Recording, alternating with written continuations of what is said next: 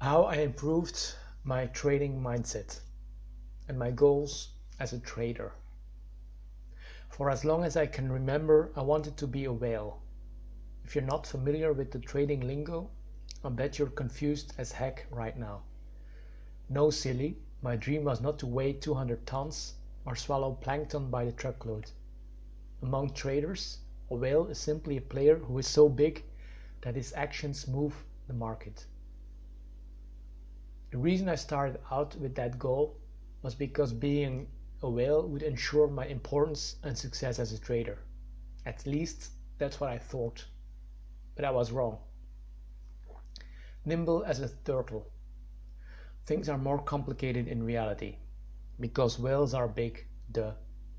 That's why everybody, and I mean everybody, is watching price action and snooping through order books to find whale activity and profit from it.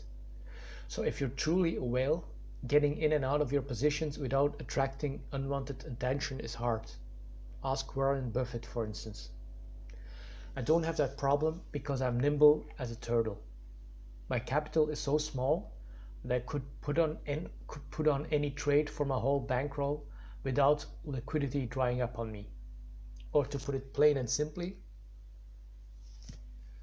I can make a comfortable living without having too much attention drawn on me, either by sharks or regulators.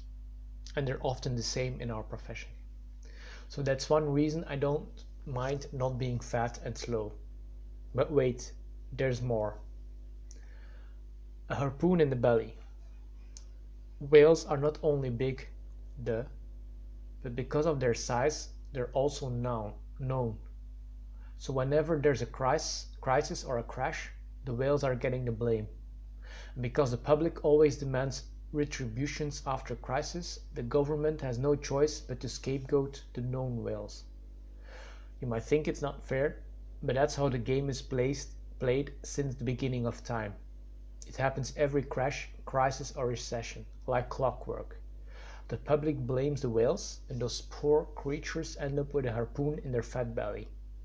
In the end, the whales are always getting slaughtered. There's nothing we can do about that.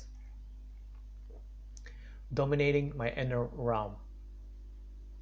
Whales are also shallow.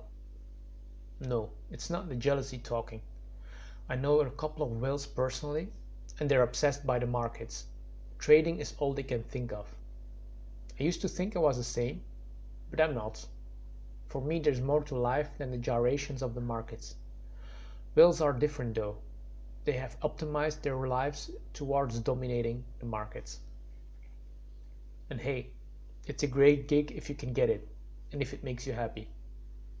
But I decided about a year ago that I'm okay with not dominating the markets. I now choose living a balanced life over being a whale.